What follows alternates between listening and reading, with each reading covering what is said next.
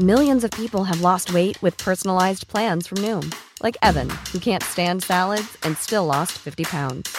Salads, generally, for most people, are the easy button, right? For me, that wasn't an option. I never really was a salad guy. That's just not who I am. But Noom worked for me. Get your personalized plan today at Noom.com. Real Noom user compensated to provide their story. In four weeks, the typical Noom user can expect to lose one to two pounds per week. Individual results may vary. Hey, Dave. Yeah, Randy. Since we founded Bombas, we've always said our socks, underwear, and t shirts are super soft. Any new ideas? Maybe sublimely soft. Or disgustingly cozy. Wait, what? I got it. Bombas. Absurdly comfortable essentials for yourself and for those facing homelessness. Because one purchased equals one donated. Wow, did we just write an ad? Yes. Bombas. Big comfort for everyone. Go to bombas.com slash ACAST and use code ACAST for 20% off your first purchase. Quality sleep is essential. That's why the Sleep Number Smart Bed is designed for your ever evolving sleep needs. Need a bed that's firmer or softer on either side? Helps you sleep at a comfortable temperature? Sleep Number Smart Beds let you individualize your comfort so you sleep better together. JD Power ranks Sleep Number number 1 in customer satisfaction with mattresses purchased in-store. And now, save 50% on the Sleep Number limited edition Smart Bed for a limited time. For JD Power 2023 award information, visit jdpower.com/awards. Only at a Sleep Number store or sleepnumber.com. Cool fact: A crocodile can't stick out its tongue. Also, you can get health insurance for a month or just under a year in some states. United Healthcare short-term insurance plans, underwritten by Golden Rule Insurance Company, offer flexible, budget-friendly coverage for you. Learn more at uh1.com. Hey there, it's Michele Norris. I'm host of a podcast called Your Mama's Kitchen. When I travel, I'm usually looking for a way to find a taste of home when I'm not at home. And one of the things I love to do when I am at home is entertain. And Airbnb allows me to do that. When I was in California recently, I rented a house that had a great kitchen. And when we were sitting around the table, we're all thinking, we're in someone else's house. Someone could be in all of our homes as well. If you have a home, but you're not always at home, you have an Airbnb. Your home might be worth more than you think. Find out how much at airbnb.com/slash host. This is Paige, the co-host of Giggly Squad, and I want to tell you about a company that I've been loving, Olive and June. Olive and June gives you everything that you need for a salon quality manicure in one box. And if you break it down, it really comes out to $2 a manicure, which is absolutely insane. It's also so easy to get salon worthy nails at home with Olive and June. The difference between how your nails used to look when you did them yourself and now with the Mani system is a complete game changer. The best thing about Olive and June too is it's a quick dry. Dries in about one minute, lasts for five days, and full coverage in up to one to two coats. Visit oliveandjune.com slash perfectmani20 for 20% off your first system. That's oliveandjune.com slash perfectmani20 for 20% off your first system. The following is a presentation of the Force Center podcast feed.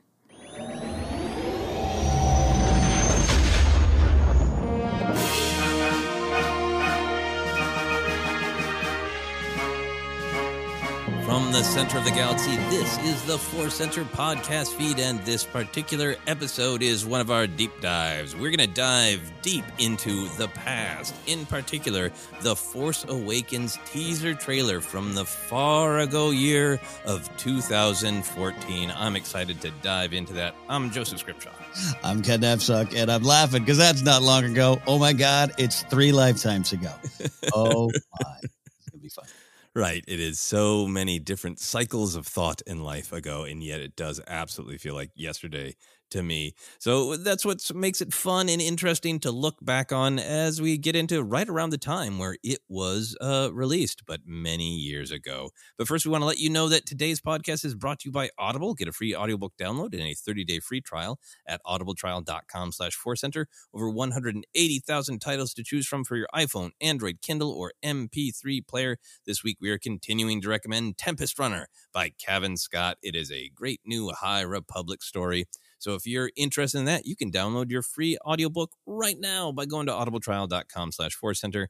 One more time, audibletrial.com slash center for a free audiobook. But there is still more, more More, I say. We have another offer from our friends at Insight Editions, publisher of a ton of great Star Wars books, and they're offering 35% off across their website if you use this special link, insighteditions.com slash discount slash FC35. This week, we're recommending the Insight Editions book, The Secrets of the Sith. We did the review, the deep dive on it a little bit ago. Great book. Uh, and, uh, you know, if you don't want that one or you already have it, don't worry. There's more Insight Edition uh, Star Wars book, Game of Thrones books, other things, and more Star Wars books on the way. And you can use this link, insighteditions.com slash discount slash FC35. All right, Joseph, let's go back in time. Yeah, we're going to time travel. I want to insert a TARDIS sound effect, but I'm not good at making it with my mouth, so I won't do that. I'll just say this, Ken, that it was a it was a long time ago, right? In a social media landscape that now seems far, far away, that the Force Awakens teaser trailer was released. It was Black Friday, November 2014. We did not even know these characters' names yet. The movie was hmm. over a year out, and this was our first glimpse at the next generation of big screen Star Wars. So uh, we're going to break it down a little bit, but we're also going to talk about it in general. So I just want to start with uh, where were you when you saw it? Was it an event for you? Uh, it was buried in another event, that event called Black Friday. Uh, so, yeah, tw- November 28, 2014, I was uh, security director of the Northridge Fashion Center in Northridge, California. Some of you might know it as the uh, mall that collapsed in the 1994 earthquake. Uh, I had been there for a long time. A lot of people know that story another part of my life, the day job that wouldn't quit. But uh, I was there, and uh, here is I was, I was a suit and tie wearing director of public safety, but my office was full of Game of Thrones and Star Wars toys. So, and I've talked about before too how I even got in trouble for that. Um, in the middle of that chaos, in the middle of all that chaos, and by this time I was doing the stuff for Schmoes Know, uh, Jedi Alliance, and the Popcorn Talk Networks. I was, you know, plugged into that geek Geekscape, that geek culture, and knew the thing was coming. Uh, was excited, and me and my assistant director, uh, a great guy named Jason, uh, uh, same thing, kind of uh, you know rough and tumble for former sh- uh, sheriff deputy from Texas who was like, "Can I tell you a secret? I love Star Wars and Game of Thrones." It's like you have come to the right spot. Uh, it is okay here, and we uh, huddled at my office computer. Um, and not a giant screen either, but brought it on up. And I remember him kind of being uh, over and almost on my shoulder as we watched that for the first time, amid, uh, amidst uh, all the chaos of uh, Black Friday shopping days at the.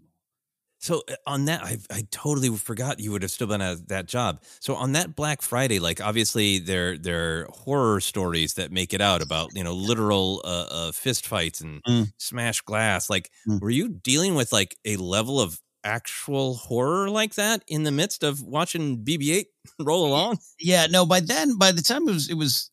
I want to remember. Do I remember it correctly? It's like kind of late morning, early afternoon. That I don't know. I- believe here in LA, yeah, it, it Yeah. was.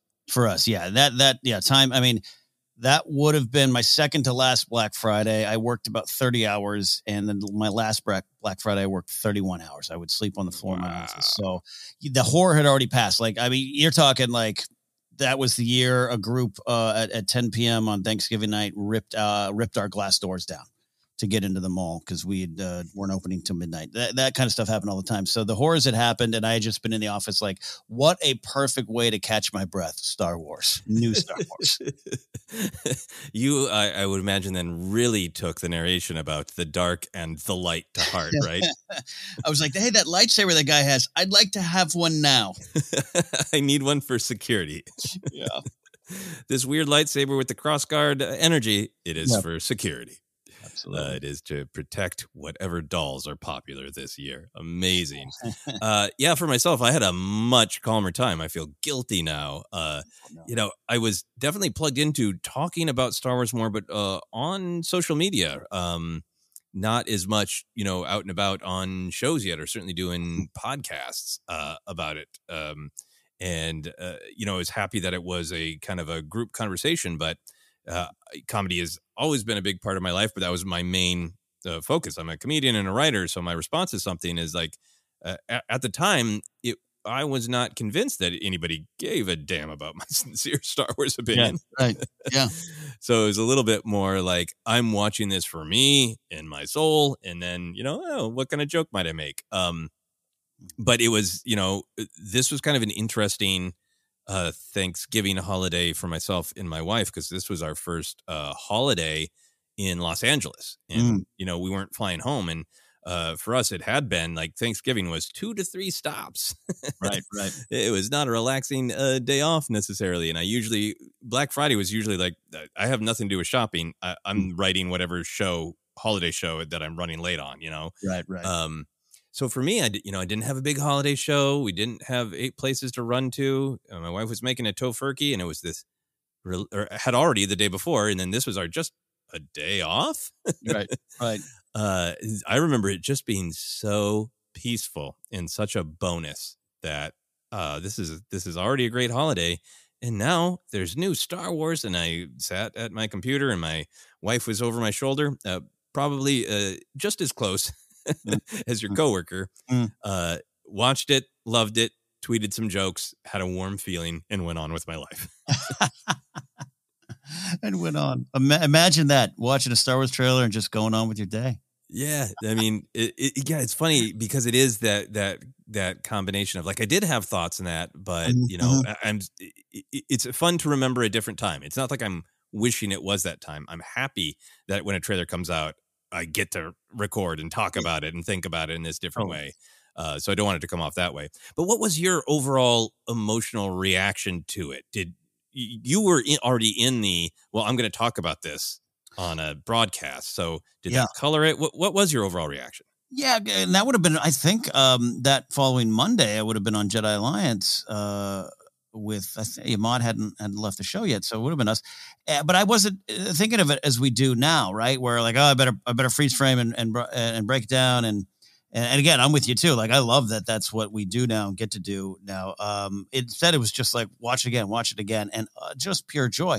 And we're going to break down the little moments again, everything. But but there's a lot of things. Yeah, right. Uh, who's that? I, oh, I don't know. That's that's an actor called Daisy Ridley. I don't know. That's the, the guy from the Coen Brothers movie. There's a lot of that going on. That Falcon hits, and that just was. I it was the greatest thing in my life to that point. Point right. You know, just like it just all else.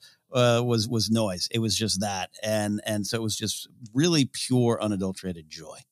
Yeah, I think I was very much in the same spot. I remember my main reaction being that you know it'd been like two two plus years, right, to kind of wonder what this new Star Wars was going to look like, right, from the announcement in in 2012, and I I think that's the thing that if I had any sort of fan like, eh, what, am I going to like this? right. I just love that it to me it looked like Star Wars but new. That I would look at I'll, well when we go through kind of beat by beat, we'll discuss some of those moments for me. But there are designs that were like that doesn't look like anything I've seen in Star Wars, and yet it looks totally like Star Wars. And I was just over the moon about that, you know. Mm-hmm. Um, and I love not knowing. I I just uh, that has increased the love of right. Uh, being truly only teased by teaser trailers. This was such a great tease, and I love being teased. I love being like, I don't know who any of these people are, right? and I get to guess. But then the big thing, yes, the uh, Mm. the Falcon flipping around. That music was just so thrilling. It really was. You know, we'd gone through this cycle we've talked a lot about of being original trilogy fans, and it seems like it, it's really gone. Then there's some books and some video games. Uh, Right. then there's a special edition and the prequels, but it's different. Right, right. And then, oh, and then it was very much like you know George Lucas doing the rounds of uh, Revenge of the Sith, doing saying, "I did it. I finished Star Wars. Star Wars is done. It's over." You know, it's like okay, here we go again. It's coming back again, and and Mm-hmm. just the power of that music and seeing uh, the Falcon was it was truly just joyful. Yeah, and look, uh, there's there's video out there of me talking about it both on Schmoes and Jedi Alliance. I did not review it going into this episode. I, I love doing these kind of you and I taking these little memory lane walkabouts. I, I love going with the gut reaction and almost the images and and and and fleeting memories I have versus what I actually said on a show that week. And I just remember all, all I wanted to focus on was how how kind of real it looked, and yeah, it was a little bit of a comparison to the prequels and and some of the way that it felt. But uh, I'm with you. It was just like I didn't know what is so lost, but man, that looked like the Star Wars uh, I played in my backyard. Uh, Yeah. which you're not saying against the prequels or Clone Wars or anything, but just that like okay, and then and that so that was so effective for that. It just it tapped into that joy. It did absolutely tap into that joy. So I, I did want to uh, ask you about now looking back on it with fresh eyes. Now that we've been through uh, years of uh, teaser trailers, and you know it's such a big part of uh, our lives and our careers to analyze Star Wars and discuss it. When you look back at that trailer with fresh eyes for this episode, Mhm. is is there anything that strikes you differently about the trailer in the big picture? Only that it just the old you can make the old oh they were all babies joke, but even for the franchise, oh eh, we were all babies back then. And I look at the trailer and it does it does a it does a really good job of just setting up what's coming. There's been an awakening. Dark side, light side, fear, hope, all these things that are there. I wasn't necessarily digging into those themes on that day, and maybe even for a while, but it's all there, and I think it does such a good job. It's it's definitely Star Wars trailers are are, are celebrated for a reason. Uh, I mean, you know, you can get Mark Ellis talk about the Phantom Menace trailer, teaser trailer for hours if you want, uh, uh, a bar. Uh, and this this still holds up for that. That you know, you looking back with fresh eyes, this still works. I still get excited. Yeah, absolutely. I think it absolutely works. Uh, but I, the thing that really struck me now that we've had so many years of discussion about the balance of old and new in, in Star Wars and the debate of is, you know, that was the main criticism of the Force Awakens. Is it is it too safe? Is it too much like the original trilogy? Um, this is an era I think where um, the the people who grew up with the prequel trilogy were were just starting to be loud and proud about it, right? Just Yeah, yeah. timeline wise. Mhm, Yeah. Um, so going back and looking at it with fresh eyes, uh, there is a uh, line of dialogue from Twin Peaks that I couldn't get out of my head, which is uh, that kind of gum you like is going to come back in style. it is uh, something that is said uh, to Cooper, Agent Cooper, in a dream, and then it gets uh, used as a clue that can be deciphered. But it, it, and it's uh, when Twin Peaks came back, both both the creators, Mark Frost and David Lynch, that's how they announced it. They tweeted that line, that kind of gummy like is going to come back in style. what I mean by that is it is so the original trilogy mood, aesthetic, Mhm. energy, right? Uh, and I don't mean this as a criticism. I think that was the goal, and they knocked it out of the galactic park, right? Yeah. Just that simplicity of it is the dark versus the light. It is the Star Wars. It, it looks like Star Wars, but also it's new, which I always, always think is a part of Star Wars. But Mhm. you know, X Wings, Stormtroopers, TIE Fighters, the Falcon, uh, some of them looking more revamped uh, uh, than others, and some just like coming back to life. Um, I think that it, it gives it this overall feeling of this thing that you thought was gone is not. It is it, it the overwhelming feeling to me just watching this teaser is that the awakening feels like it is about us the audience just as much if not more than anything going on in the film Right. Yeah. Yeah. Yeah. Yeah. It's it's it's, uh, and I think it's even the the, the fact that it's uh, when we say it has like original trilogy vibes, it really does have that New Hope vibes. Sand, Stormtroopers, X wings, Millennium Falcon, and I think it worked uh, uh, uh, pulling pulling it in, uh, pulling us in from that angle, and it had to, it had to uh, around that time. Um, Yeah. Yeah. Yeah. and and just the simplicity of dark versus light right i mean that's Mm. kind of the conversation when a new hope came out and wasn't even called a new hope yet was people were saying this is a breath of fresh air it's just a nice story about dark versus light and eh, that gets a little bit more uh, uh, complicated in, in empire and return of the jedi but that was still if you kind of asked a person on the street about the original trilogy what what's it about? It's, eh, it's about you know the, the the good guys the heroes they beat the bad guys you know? And then the the prequels come out and like it's about how all institutions can rot you know? It's much the prequels are much more complicated. Yeah. so even that expression of it is the bad guys versus the good guys it's the dark versus the light it's the hope versus the fear it's this clear battle of the ages and it's back you know Yeah. Yeah. Oh, baby, it was back. yeah, very powerful. So, looking back uh, to that time, what do you think of this uh, promotion strategy? The fact that it came out uh, a year uh, before the film and on a holiday weekend where everybody's social media thumbs were open and available, except for uh, the security guards at malls. That's true. We, even then, we were, we were. Um, it's crazy. It's kind of bonkers. Uh, I think it'll spoil us in a way just to think of you had a year out. Remember all those things? That, yeah, we still get the "Where's the trailer? Where's the trailer?" Uh, talk, which just means we just really want it. But I, I think part of it is we want to feel something like this again so far out and just be ready for it and spend a year talking about it. It's it's bonkers to me that, that that far ahead, and and and I think it worked because it it felt like such a fast year. You know, Yeah. it was like boom, it was up and running. That was uh, that you you were still breaking down a hundred and you know something seconds of, of footage uh, uh, for a year before you got something uh, the full trailer. So I think it worked. I, I, I I don't think I don't think we'll ever really see that again. I don't think so. No, I don't. I don't. Yeah, I, I wonder if we we can or if it works or if it'd be wise. But I did Yeah. just really love that feeling. I think part of what made me have that warm feeling is, you know, obviously there can not everybody celebrates the same holidays, and and there are Mhm. things about it that are stressful, like Black Friday at a mall. Yeah, no yeah. joke. But in general, if one can unlock that feeling of holidays of being warm, cozy, Right. not as many of us at work. There, there was a power to having it come out then of like this is a cherry on top of you know the the Sunday of a holiday. Um, so I I really like that time period. Maybe that is just because the trailers are coming out at just such odd, weird times of like it's Tuesday at two o'clock. Stop everything you're doing. Huge trailer, and you don't know, you know. Yeah. Uh, so that that coming out at a time where there's some kind of elbow room to digest it was really nice. Yeah, and there's something to be said for you know the news cycle uh, changed fast then, but it's probably even faster now, for better or worse. Uh, and and that this came out and and we had that year to breathe. Uh, uh, that's what I don't know if we'll see again. You know, um, you know if if the Ahsoka trailer comes out tomorrow, it's not. They haven't even really shot it, right? But the Ahsoka trailer comes out tomorrow and it's like 2023. We'll be like, what?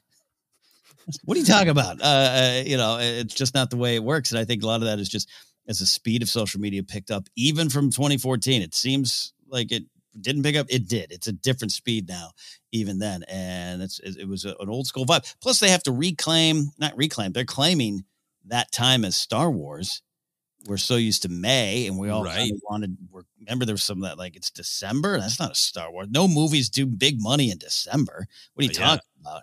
Um, so to have them kind of be like, hey, a year from now at this time, when you think of Thanksgiving and Black Friday and family and holidays, you're going to start thinking about Star Wars. I think that worked as well too.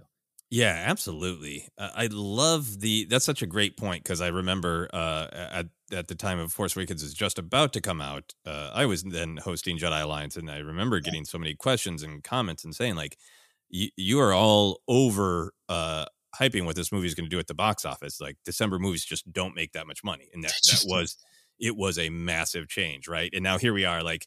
Uh, this big Spider-Man movie coming out in mid-December, and there's no question that it, the only question of money would be COVID related, not December related. You know? Yeah, Yeah, I mean, I forget the exact. I think one of the, maybe one of the Hunger Games movies did okay. That was, and it didn't break a hundred million, right? I was like, Yeah. re- every week on Schmoes, we were having those conversations. You're so right. It was that was a lot of the lot of the dialogue. Yeah, and for the year out, the full year out, um, yeah, obviously they they have Rebels going right. Um, they've got books coming out, but they're not getting out in front of any other project. And I Mhm. saw some people reacting, uh, having discussions about social media about you know Disney Plus Day of like, well, why weren't there more trailers? And like, well, because Book of Boba Fett is the next thing, and we don't want to get in front of ourselves. Right. uh, and maybe it is a, a past time, but Mm. maybe not. Uh, we'll see. But I I did like having like a whole year for just this kind of uh, what became kind of iconic images to live in your head, right?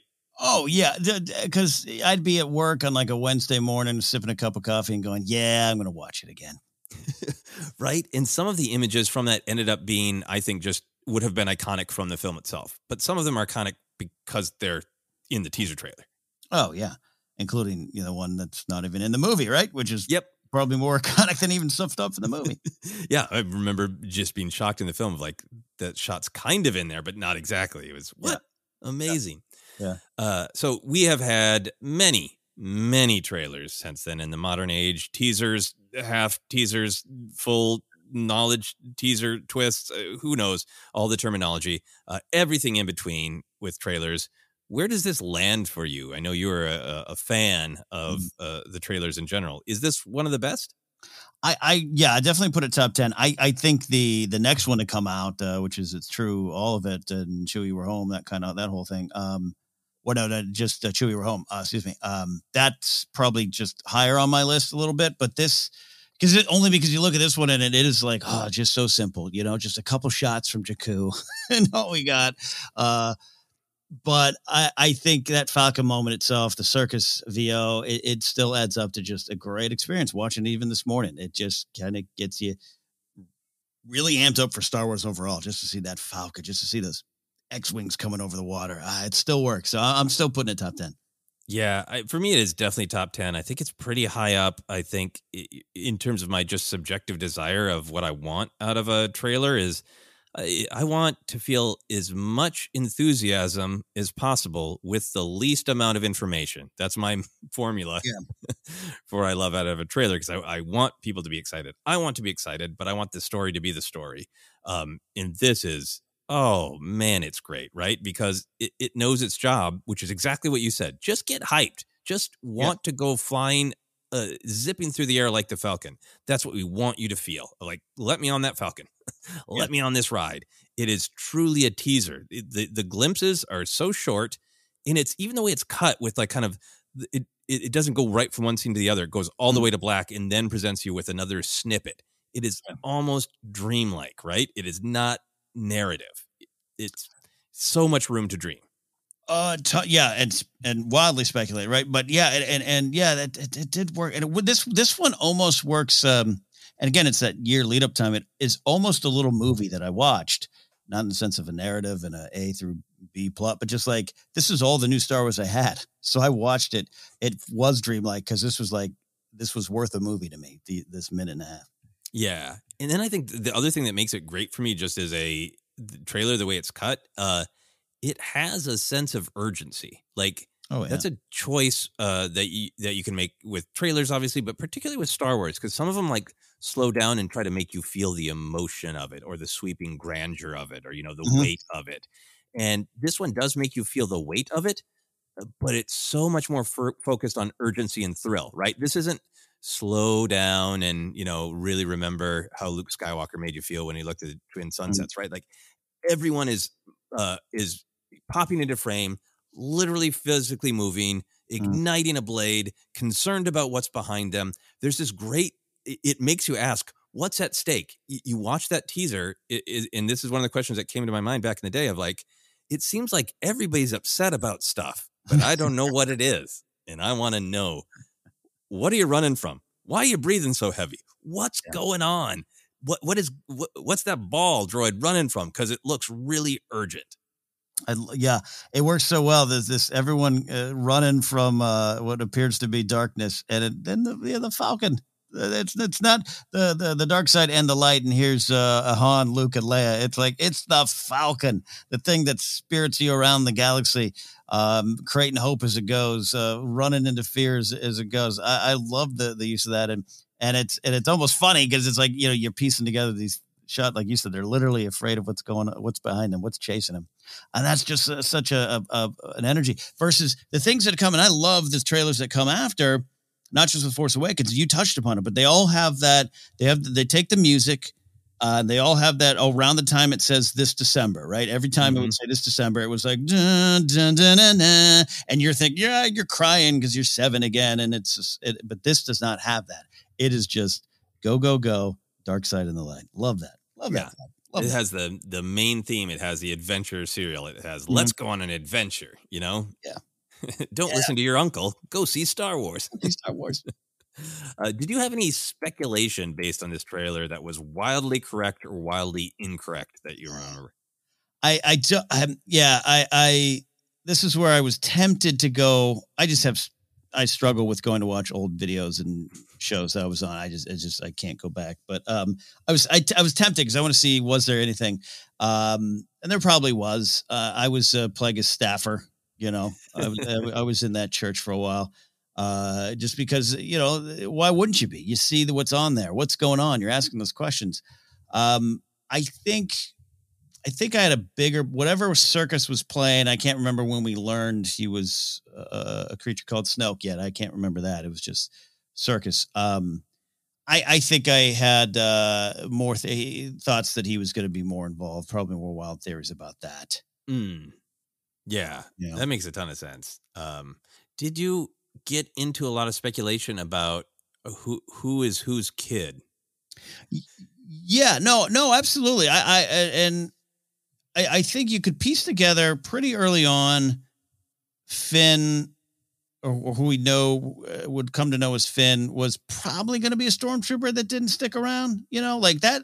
I remember that one being kind of a prediction a lot of folks got right before even like Larry Kasdan said something about it. Right, because there you you watch it and there's just that question of like, uh, you know, it's not uh, you know uncommon to see a rebel wearing stormtrooper armor. Yeah, yeah. particularly with the helmet off. So, you know, is, is that an agent who's crashed after a raid, or is that a stormtrooper? Yeah, Yeah, and by the second teaser, you could start to put together like, oh, I, I remember, I remember thinking, oh, so he escapes in a Tie Fighter and crashes. Like, I, I so um, that that was where it was. Uh, but yeah, absolutely. Um, the, the the man we want would know as Kylo Ren. I think I wasn't certain on, but yeah, Rey. I mean, I probably broke down every frame of that thing just to be like, well, her cheekbones look like Padme. It's yeah, it's like, yeah, absolutely. I was on board for uh, all those theories. Uh, and why wouldn't you be? Why wouldn't you be watching? yeah, absolutely. Anakin's clone, obvious from the cheekbones. Yeah, Clearly.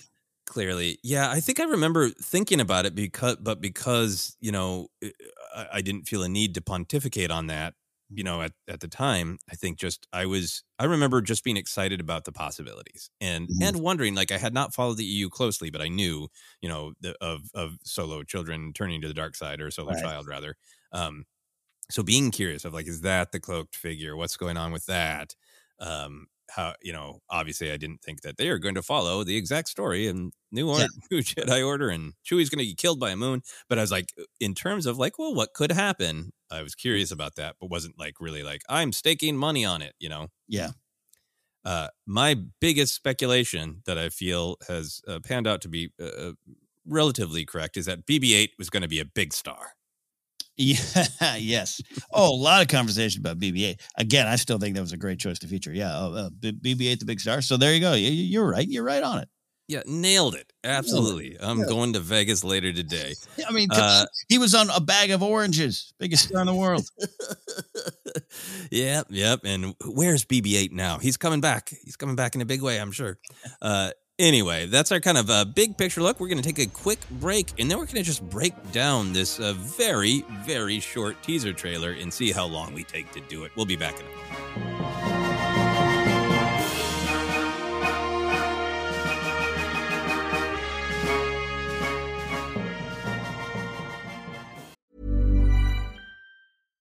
One size fits all seemed like a good idea for clothes Nice dress. Uh, it's a it's a t-shirt.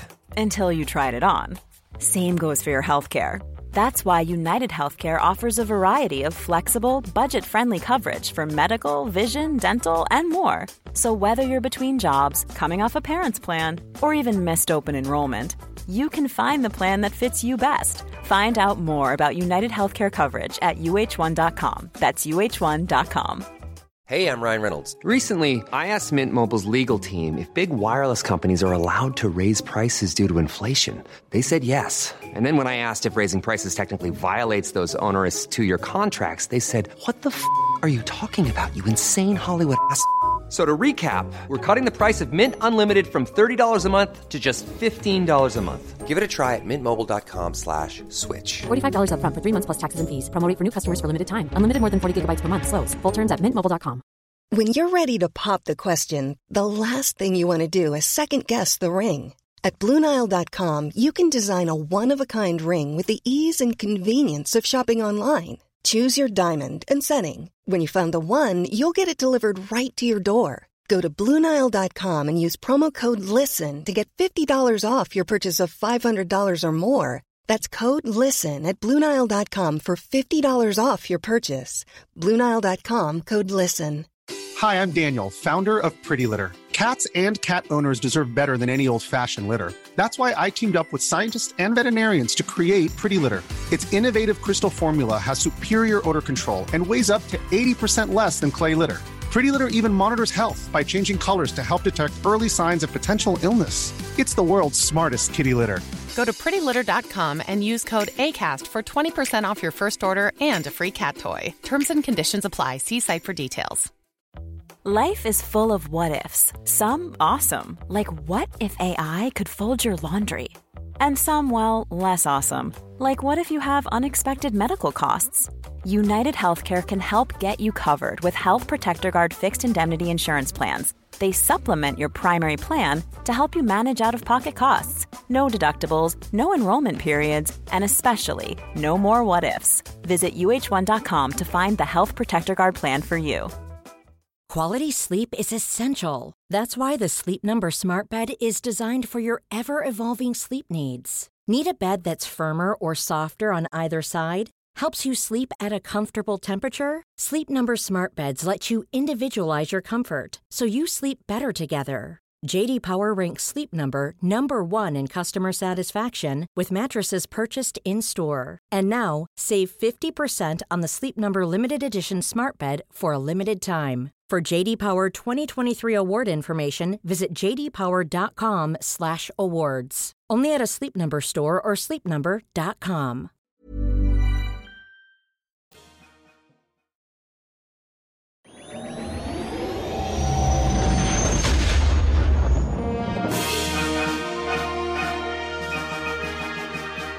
And we are back to continue our discussion of the Force Awakens teaser trailer from the far away time of November 2014, 2014. So, Ken, uh, Force Center did not yet exist in November of uh, 2014 to do a breakdown, uh, but we're going to now for fun. this entire thing is about uh, one minute and 20 seconds of actual content. Uh, to describe each piece and we'll discuss a little bit. So, the trailer starts with a slow fade in of a large sand dune. A light, mysterious chord plays. Then an unknown growling voice says, There has been an awakening. Have you felt it? Then, with a tense boom, a sweating, agitated person in stormtrooper armor pops up into the frame. He turns and looks around as probe droid sound effects play in the background. Right. right? So that's a lot. Uh, I just want to ask a big picture question. This this kind of whole intro package of the the first sounds, the first lines, the first character. Uh, was this effective for you? And and what did you feel like was the the goal of this opening? And and did it work on you? It was very effective because I was so excited we were going back to Tatooine. Just so excited because Star Wars needs to be on Tatooine. I thought um, it absolutely was effective because it was truly awakening. I think that's still one of the uh, great lines to start a, a, any Star Wars trailer. It's been awakening if you felt it because it's like I'm in my office chair going, I'm I'm absolutely feeling it now, absolutely feeling it now. Um, but uh, even in terms of the story and and every this wake up uh, that's happening across the galaxy, and you're seeing a stormtrooper or someone in a stormtrooper costume who uh, does not look in, in control, uh, that immediately. I remember the the conversations about just the gear, the look of the gear. Is he a, is he an Imperial stormtrooper? Or is it just what is this? Who is this? We don't know about the First Order yet.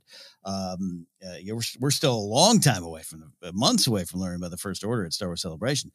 Um, so a lot of speculation about, speculation about that. So it, it, it was very effective just for being a familiar Star Wars setting, a familiar Star Wars costume, uh, but completely just something so new I didn't know what was happening. Yeah, I, I think for me, there has been an awakening have you felt it is an all-time trailer line. It's a kind of a perfect star wars line for me because it mm-hmm. sounds deep and mysterious and, and mythic of like an awakening. And in the way it's said like everybody knows what an awakening is right? Yeah. But what is it exactly? And then it, and then there is it's almost comic right of there's been an awakening have you felt it? Yeah. Yeah. you know plenty of people made the joke of like yeah the star wars alarm clock went off you know uh, uh for years. So it's it's got depth and mystery, but also like a, a sense of of fun yeah. uh, to it. Uh, so I feel like that line is so powerful. I do think it works very well in the story of the movie that this is about a new generation coming into this fight and literally awakening all of the old things they come in contact with from the Falcon to Han to R2 to the question of is Luke going to awaken at the end? Like, I feel like it is totally earned within the story, mm. but it is also so much just about the fandom, right? Of yeah. Yeah. that gum you like is going to come back in style. Have you felt it? You know, is so powerful to me. And I think that was obviously the goal. And it was so effective in this shot. And then on top of it, this great mix of um, you're sitting down, you are watching this new Star Wars, and and you're asking yourself as a viewer, what's gonna happen? And the great tease of very slowly just looking at a sand dune. It's slow. Yeah, for a while. It lingers. and wondering where what's going to happen, right? And and maybe by trailer language, you kind of think that like maybe a ship is going to come slowly down from the top, right? Oh, totally. Yeah, like the like the the the, the Naboo, the the, the droid uh, tanks coming over the hill. Yeah, right. Uh, yeah, coming over the dune, or or you know, a ship slowly landing. So the fact that this urgent, frightened person pops up is it's so well done. Where you're asking, what's going to happen in this new Star Wars? I don't know, but it's going to be really engaging and, and surprising, right? Uh, And then the fact that it is right away great mix of old and new, right? It's um the Dune is totally familiar. That's Star Wars, right? The sounds are familiar. That's Star Wars. Uh, Is that Stormtrooper armor? Yes, but no.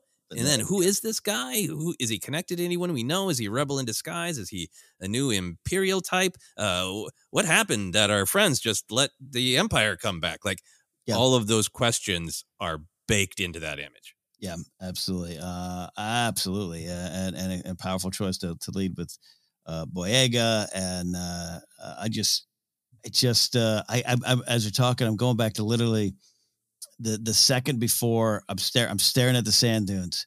And it's like I wish I could go back and tell tell myself everything. You, everything's about to change for you as a Star Wars fan. The moment this next character pops up, it, it- a whole new era is beginning. Because that I, you had no idea. Ship, whatever. I didn't think anyone's going to pop up. That's a great moment. It lingers just enough to have your entire lifetime of Star Wars fandom squeezed into that moment. Yeah, exactly. Uh, so familiar yet so different. What's going on with this maybe stormtrooper? Uh, so back in the day, uh, it sounds like you were very well aware that's hey, that's Andy Serkis. Uh, but did you have any sort of opinion on the character that was talking? No, I mean, again, stopping myself of, of going to actually just hear the dumb words I probably said back then. Um, it wasn't too far off what we got with Snoke in the Force Awakens. I I, I might have been expecting more. I think the the Last Jedi Snoke, I, I wouldn't have been like he's going to be in a gold cloak, and uh, and definitely wouldn't have thought too much about um, uh, the, the the Palpatine kind of connection later on. But I I I I, a Sith Lord like dark side user just made sense. Everything about Serkis's read, um, who he was talking to, I might have, uh, you know, wasn't necessarily thinking it was the the the broadsword saber holding dude. It might have been anybody. You know, it could have been Palpatine. I don't know. I but I saw him in that kind of shadowy dark robe wearing villain. Yeah, I think I was uh, the same way. I'm trying to think back. I think I Mm, just yeah. was. I, I was probably more intrigued of like who is he talking to? Yeah. What is he talking about? Uh, you know, what exactly does an awakening mean? You know, I, I was uh, very interested in in Force lore and Force theory. Like, uh, does he have a holocron? Right. You know, what what what is an awakening and who is awakening? is really intrigued by that, but I didn't spend a lot of time wildly speculating. Right? Um, Mm. uh, the, I thought that the person that was talking was a scary jerk. Yeah, yeah, yeah. And I didn't give it a honestly back then. I didn't like. I think if I was really thinking, I would have been like, "Is he an imperial dignitary? Is this Sim Aloo or Janus Greejatus? Yeah. or just uh, you know, as he came to be uh, another dark side user. You know, uh, but all I cared about then, scary jerk. Scary jerk. And look, I'm going to like I'm trying to go back to that weekend and that week and that you know a little bit later on more analysis coming in and then you know is he Plagueis? Is that uh, Plagueis' staff? I, and uh, it's a joke we make here, but uh, that was you know it, it wasn't too unreasonable to make that kind of leap to a, a, a theory like that based on more things starting to come out. But going back to that weekend, yeah, I'm with you. Dark robe jerk. yeah, whoever he's talking to, he's probably uh, happy that the dark side is rising, but not Yeah. so much with the light. The light's Mhm. probably a pain in his ass. uh, speaking of that, uh, we get a quick cut to black, and then we get a series of moving images with no specific context.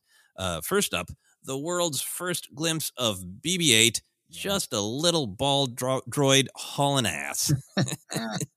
so, uh, did you think he was a main character? Did you think I just saw the new R two D two, or did you just think uh, he's like Gonk dro- droid level important? He just looks cool, and so he's in the trailer. That's a great question. I I I I think I was onto it being the the the one of the main droids. It just made sense, and it was such a good choice. I know we've talked about this many times over the years, but just like it had that practical look, even though we know BB-8 wasn't as practical all the time as they were selling us uh, on. Uh, but there's a lot of practical things to that uh, little droid, and just from the color scheme, the his his his head, so to speak, uh, which looked like an astromech droid, the it just it, it pulled me in right away. It's still one of the great decisions to be like, boom, right away you get in this new droid. You're going to see it here in this trailer, and I wasn't. I don't remember asking too much about well, where's R two and three PO because we didn't see we didn't see much, and we only saw the new characters. So I think I was following that vibe and right Yeah. there with it. It just was so good. The sound because you know this, uh, like I said, it fade the, the fade to black's key, and it come up and just like that rolling kind of beep and panic droid sound was really classic Star Wars. It was classic Star Wars, yet so different. This is definitely like one of my favorite Star Wars memories, just burned into my mind. Uh, I thought that what this droid was doing in that moment was saving Star Wars. Yeah. I was so affected by BB 8 because look, the you know, there has been an awakening. Have you felt it? Uh, that kind of that weight, the mystery, a stormtrooper, that all felt like the the the serious part of Star Wars I liked. And then this little droid has got that urgency of like that droid seems to need to get out of wherever Yeah. that that droid's running right? Uh hauling uh as fast as he can and i don't think he's like playing a fun sport at a park. No, no. he's got a problem right? Uh so that it's got this urgency but the biggest thing for me was he was aesthetically everything i dream of of star wars of like Yes. you look like you fit exactly into the world of star wars like with that astromech head with those sounds uh with that just utter charm. The way that r2 is like big block of metal but you want to hug him. And it had this little ball droid had recreated that while being totally new and uh, like uh, you know to just remember how new that was because now that's we we've seen you know uh, CB23 and 2BB2 and BB9E and you know we're used to it now. It's a design. It's what if a droid is nothing but a head and a ball?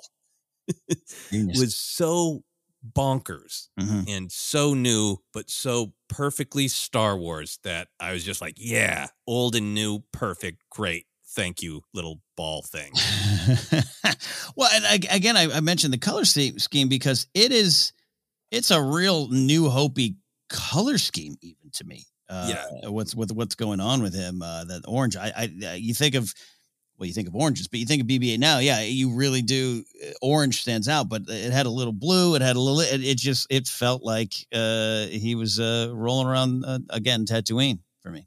Yeah, that's a very good point between the sand dunes and the uh, rebel flight suits. You know, a Yeah. New Hope is uh, it, is uh, shilling for orange. Yeah, it is as a color, and uh, you know, a lot of the merch had that uh, Mhm. color uh, back in the day.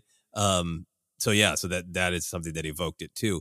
And then I I think that this shot sticks with me too because I had that emotional reaction. My wife did, and then seeing the number of people online, you know, that just di- didn't know didn't know this character's name didn't know if this character was in one shot is like is he like ponda baba level? Is he just like we see a bunch of droids run and then this is one shot you know? To see the world charmed by him in a uh this is such a weird phrase to get to use in a proto grogu way. Yes. Of people being charmed by how cu- cute this was. And I remember one of my friends being like, I don't know what your name, I don't know your story, but I will do anything to help you. Of Mhm. just that that fun of being utterly charmed by something. Yeah, immediately superstar. Superstar, little ball superstar. Yeah. So uh, that that's a, a huge uh, uh, huge one for me. So uh, then we move on. We get a flash of uh, the slick, shiny new stormtroopers all lined up under flashing lights. We see a glimpse of their blasters, uh, their armored faces, and their armored feet as a ramp opens. What was your reaction to this shot? Did you did you really notice uh, how different they looked Mm. as stormtroopers? Did you like it? Where do you go? I I love this sequence of shots, the stormtrooper stuff. Um, I was really I love I still do love the the helmet design. I think it's a great reworking of something that's classic. And and this will come up again, I think, when talking about the X Wings. But I know I definitely remember being really big on this sequence, Joseph, because it just seemed like it like it seemed like Star Wars in a modern era, era of filmmaking, uh, which is not again. I, I mentioned the prequels, but I'm not not, not here to fully attack them. But they, you know, they they looked of their time. George was trying these things. You know, it was shot on blue screen. It has a look that doesn't necessarily always stand up. Uh, even though I like what they accomplished with the tech there in the prequel era, uh, but that you know, we got Star Trek 2009 Abrams Star Trek's in my head. I remember watching Abrams Star Trek and going, man, I wish I kind of wish Star Wars could get this treatment of of them. Let's let's make these movies during a modern time. And this stormtrooper sequence uh immediately mm, checked that box for me. It was like Yeah. it looked like oh my gosh, uh, we got we actually have stormtroopers. So I almost wasn't concerned about are they like slightly different. What are they? Is the Empire? I just like that is we're gonna get some great, great action, and it's gonna look so real and lived in.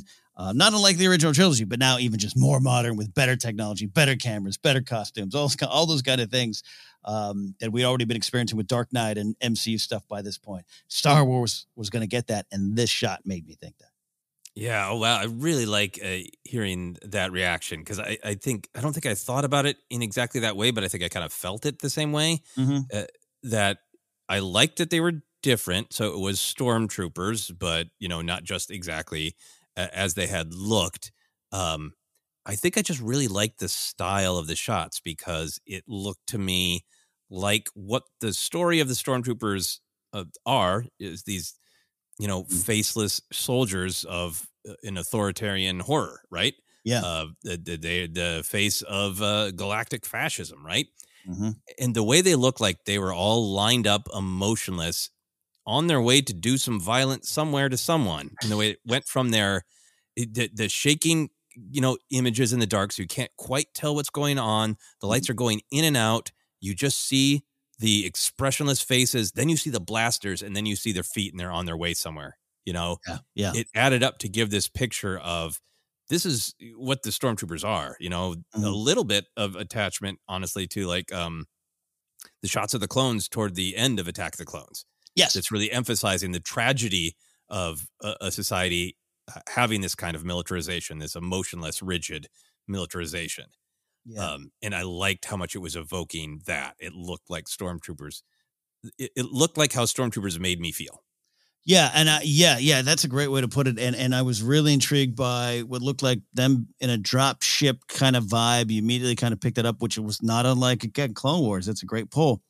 Um, and I was oddly excited, and and, and not excited for uh, fascism to take over the galaxy, but just like what. But when they open that door, what's going to happen? Now we know later on it's a Tuanul village, and you know it's a, almost a smaller sequence uh, compared to probably what I was dreaming about. But it doesn't matter. Uh, and, and and it being the days and weeks after that, I I would do the look at it and be like, I think the there is a s- shorter one that might be Boyega. You know, I, I remember getting lost in those weeds. Hmm. But going to this weekend, I wasn't worried about that. I was worried about there. There you go. This Star Wars is now in the modern era, and I'm so excited. Yeah, absolutely. Uh, so then we get uh, the camera zooming towards a young woman in desert survival gear. Uh, she starts up an old looking junky speeder and blasts away across the sand. Uh, what are your thoughts on this shot in general? And I also want to ask you if you spent time wondering who she might be related to even then. Um, y- y- yeah, the answer is too much time, right? Um, love this, love this. We remember back then, uh, and I've seen some people tweet it out, and it's hilarious. I laugh every time. Of remember when this was the only shot we had of Daisy Ridley, and it was like her headshot from like her first session of headshots, and it was like the only thing we knew. You know, um, this was such a we just did not know what to uh, expect with this performer. So I was uh, intrigued by that, and yeah, absolutely and I and I've got it uh, frozen here on on uh, YouTube while we're talking, and and and you know the staff is front and center, and I can't deny that I've spent too many times on podcasts and shows talk wondering about that staff, which just happened to look like a toy I had. you know, um, But again, in 2014, why wouldn't you look at it and be like, who is this? What is that weapon? Is that a lightsaber? Could there be a lightsaber in it? Uh, Yeah. And who is it? And and we know we we knew she was going to be in the position of being one of our new heroes in the story. So why wouldn't you under that setting? This this almost looks like she hung out with Luke on Tatooine. Yeah, right, right. Yeah, and, and you you had answered earlier when we are talking in general that you did uh, do some cheekbone analysis. So you did. uh, you were already analyzing. Did you have a a thought that she's got to be related to someone, or were you really going back and forth? Like, is she uh, Luke's kid? Is she Han and Leia's kid? Is there a possibility she's not related to anyone? So you- someone yeah. would have to remind me who actually remembers the clips. I think I was most in 2014 and 20 going into 2015 more on uh that's got to be I mean capital G got to be Luke's kid. Okay, nice, nice. Uh, and were you happy about that? Were you interested? Oh, oh yeah, absolutely. I I I, I knew I didn't uh, you know even then it was uh, had a, that contentious relationship with the EU. Uh wasn't didn't want to follow the solo twins as much as other people did. I'll respect to those that do. Um I understood it could be the possibility, uh, you know, that very much. We just didn't, we just didn't know with it. There wasn't a ton of people coming out going, uh, yeah, Joe, no, JJ's never read Heir of the Empire. Like we didn't know. We could, maybe he was. Um, so all that, but yeah, no, I, I, I, I early on very happy with the, this this person here being one of our heroes. It just made sense because it, it just it, it just ev- evokes again Luke, but the hero's journey beginning. Yeah, no, I think that's a really, really great point. Uh, this shot, along with BB-8, I think is one of the other ones that affected me the most because I just loved that speeder. It feels weird now to be like, yes, no, I'm, I know it's being introduced to one of the main actors, one of the main characters, but I think at that time I really had that like, great, well, I'll wait and I'll see the story and they'll tell me. Um, So my focus was on the speeder. Oh Uh, yeah. I loved the urgency. I love that it continued that like uh, is she running from the same thing or a different thing than the ball droid? Uh so that look behind her of like I got to get out of here now and the speed at which at which that speeder took off, but more than anything that design uh, that has remained one of my favorite um designs of a vehicle in Star Wars.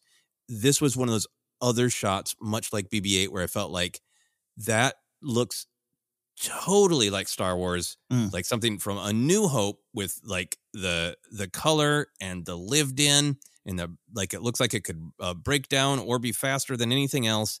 Uh, but it was also like that weird shape I have not seen in Star Wars. The fact that it looks like you know this giant weird metal popsicle. Yeah, yeah.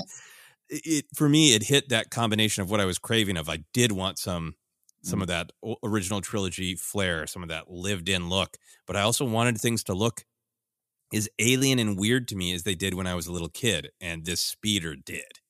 Yeah, uh, i- i- it's without a doubt. uh, It makes you think of Luke's land speeder by by uh, color and almost design as if it was a as a land speeder on its side, right?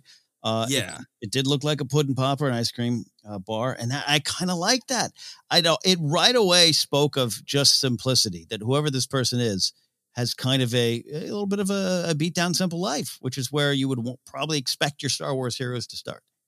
Yeah, it, it- just it's playing with the language of Star Wars so well because yeah, it does kind of look like a a single a single seat land speeder, but it also definitely looked like a speeder bike of some kind. But uh, then you go like, but I thought speeder bikes and even swoop bikes are stripped down, all their workings exposed, they're very thin. Like, whoa, this is like somehow a motorcycle that is also a truck.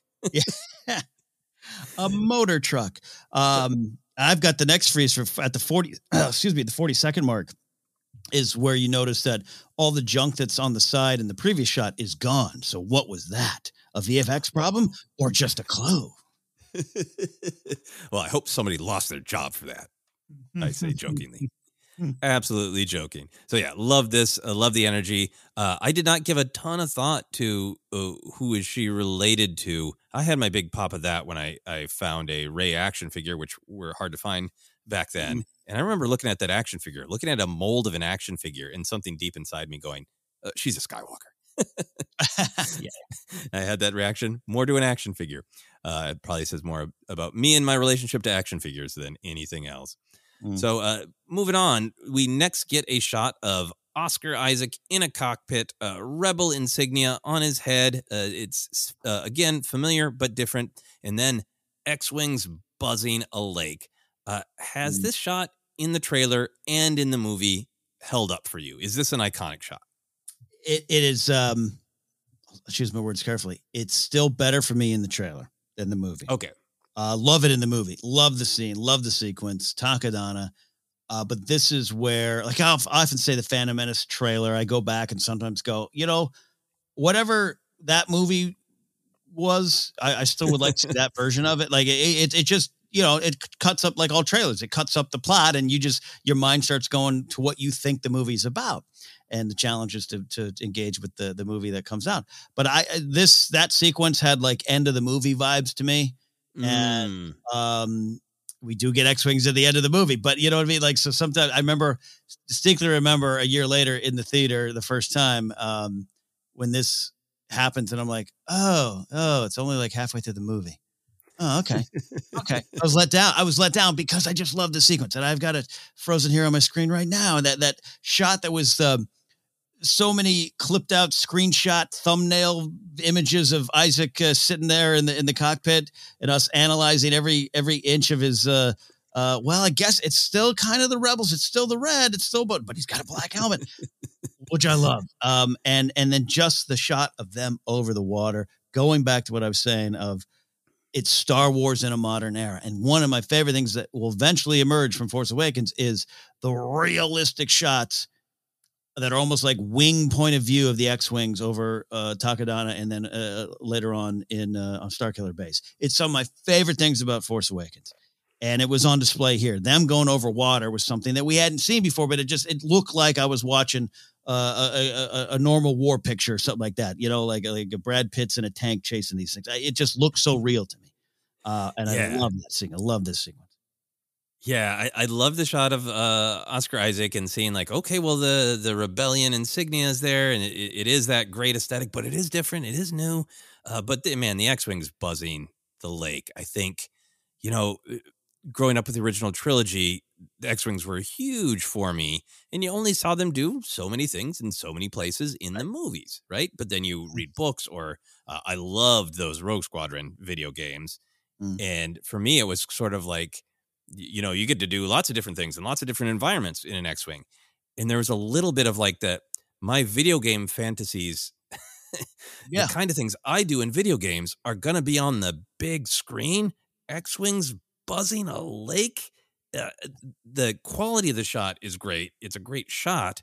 Uh, but I think for me, some of it was that, like, this is why I want to go back to Star Wars because I want to see um, all of the things that I know and like, but I want to see them in new and different contexts that I've only been able to fantasize about before. Uh, yeah, hundred percent. Yeah, yeah. This was a little to go go back to the black back backyard uh, with your with your X wing in hand. Uh, and again, I'm trying to go back to this weekend. This trailer was out, and I watched it time and time again. Uh, where you know. Um, Later on, the speculation we're looking at, oh, the wings are a little different. It's a newer type of X. Didn't matter. That was the X-wing of my youth, and it was on the screen. It was above a lake, which clearly had to have been Naboo or Yavin. Absolutely. There are no other lakes in Star Wars. uh, yeah, I think the actual flavor of the shot too, which got me excited, uh, not just from the like it's uh it's X-Wings in a totally different context. Uh, there's a kind of a, a and a hero shall arrive vibe, which is maybe where you got the feeling of this is third act, right? Mm-hmm, Um, but for me, like, um, I think I've mentioned this before. There's a uh, a, a Teen Titans comic book uh, that's literally called "There Shall Come a Titan" when most of the Teen Titans team has uh, has fallen, and uh, a couple of Titans show up, and like we're not done yet. Um, And I recently rewatched. This is so so dumb and weird, but I recently rewatched uh, the first episode of Cheers uh, when Rebecca has come on as a main character. Mm. Sam has sold the bar and he's just trying to get back as a bartender. And uh, they they make a bet that the current bartender knows every cocktail ever. So they get all of the regulars at Cheers to come back and order a made up drink. And they come from all sides ordering this weird drink. And it's this I remember as a kid getting this weird tingly sensation.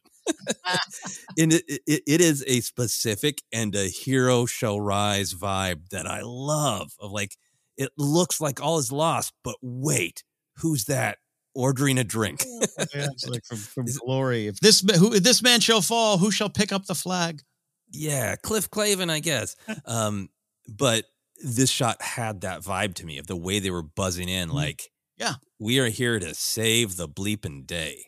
and it's uh you know it, the vibe is rebellion uh we might have been like oh new republic and da- da- da- but like it just had rebellion coming in to save uh, other rebels and, and absolutely and, and oscar isaac man he he, he uh He's, he's great in the cockpit. All right. I, I, I, you know, I know Rise of Skywalker. Uh, some people I've heard criticisms nuts to that. He's, he's great in X Wing.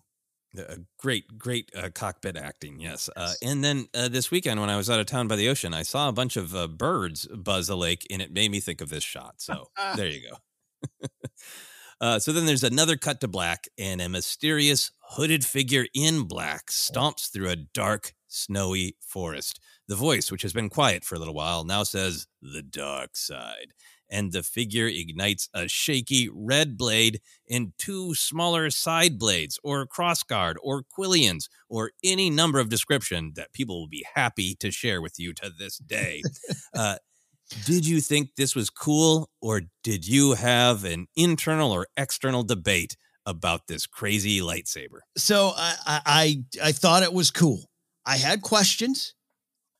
Uh, I again tempted to see what and listen to what I actually said during this time, but that was cool. Also, this is 2014. I'm still a big Game of Thrones fan. I still talk about it every week on a podcast, but in 2014, that's all I thought about sometimes. So the fact that I had a lightsaber that kind of looked like Jon Snow could grab it, Ah, I was extra happy and extra happy to see that. Uh, you know, and, and just speculation. It's also interesting as, as you and I are talking. I am, I am. Uh, I'm sure you're doing it as well. But I'm, I'm, I'm, I'm freeze framing through the trailer. Right, just clicking over. If you scroll over this part of the trailer, uh, which is the 53, 54 second and 55 second mark, there is a little note that says most viewed. This is the most viewed Really? shot of the trailer. wow. It's I'm not surprised by that at yeah, all. I'm scanning through it. I'm scanning through it, and this is all of a sudden it pops up 54 seconds. There's a little note that says most viewed. That does not surprise me in the slightest. It, I remember it as long as maybe more of my comedy friends were uh, into uh, uh, BB-8, but this Mm-hmm. is the one I remember really driving the debate and the discussion. Oh yeah, So you just thought it was cool. You thought that maybe that's that. What is it? Oathkeeper? Is that one of the names of the swords in? That's Oathkeeper. Uh, yeah, Ice, uh, Longclaw. Name name a sword other than Widow, Widow's Wail, and I'll tell you it's great. Uh, um, but yeah, uh, but I, I'm not saying that with again within a couple days or a couple episodes, I might have been enjoying enjoying uh, this, having that debate of what is it and how does this work in Star Wars. Yeah, I'm sure I did. But uh, come on, dark side user, red blade. You know, I I was there for the Maul reveal. You know, so were you. I was there. This this was something I needed. Yeah, this is the one where I, I think I eh, I have grown and, and changed the most because I think you know I was thrilled to see a red lightsaber. I was very curious about who this mysterious figure was, but I got all caught up in is the blade cool or not? Did it work or not? Um, I think I was torn. I feel like I liked it, but I also felt like it was trying to one up uh, the impact of Darth Maul's double blade in the Phantom Menace. Yeah. Okay. And yeah. I think I was having the bias of somebody who had, you know, I, I often have had the bias of somebody who grew up with the original trilogy. Uh, but then in that moment, I had the bias of somebody whose mind was blown by a truly different lightsaber when that Phantom Menace trailer came out, right? Yeah. Uh, and so I felt like, uh, are you just, uh, I think to me, it, it felt at the time, you know, I'll preface this with, I no longer feel this way. It felt at the time like almost a joke version, right? Because Yeah. Maul brings up his blade and then from both sides, huge, right? And this is like, oh, it's from both sides, but it's so small. Just look at those wee little blades. Am I supposed to be frightened of those wee little blades? You know, um, and it was, you know, it was a different time for me as a fan. It was a different time uh, uh, for Twitter. Um, I think I tweeted some some jokes, and um, I, I got a lot of uh, very angry uh, sword splaining responses uh, uh, about that, and then I made a joke about getting the sword splaining responses, which uh, Neil Gaiman retweeted, and then I got a lot more sword splaining responses. and it was one of the first times like, oh, I stepped in it. Uh, I was trying to make a Star Wars joke and I stepped in something, and I have made uh, long term sword fans extremely angry. Uh, and I even I have a bit in uh, in in one of my comedy albums about it because I I did stand up about it about not not being sure about this lightsaber and how angry it made people that I wasn't sure about this lightsaber. Um, so for me it's a real connection to to this moment because there there was you know in my own personal life from my comedy to my twitter feed uh, a lot of fallout yeah. uh from it. Um i think th- the thing that's really fun to reflect now after all these years uh ken and having a different attitude toward talking about star wars and processing star wars is i go to this shot when I'm when I'm putting together our notes, right? And I'm Mm-hmm. thinking like, "Wh- wh- what should we talk about? Obviously, we'll talk gen- in general about you know, do we like the shot? What did we think back then?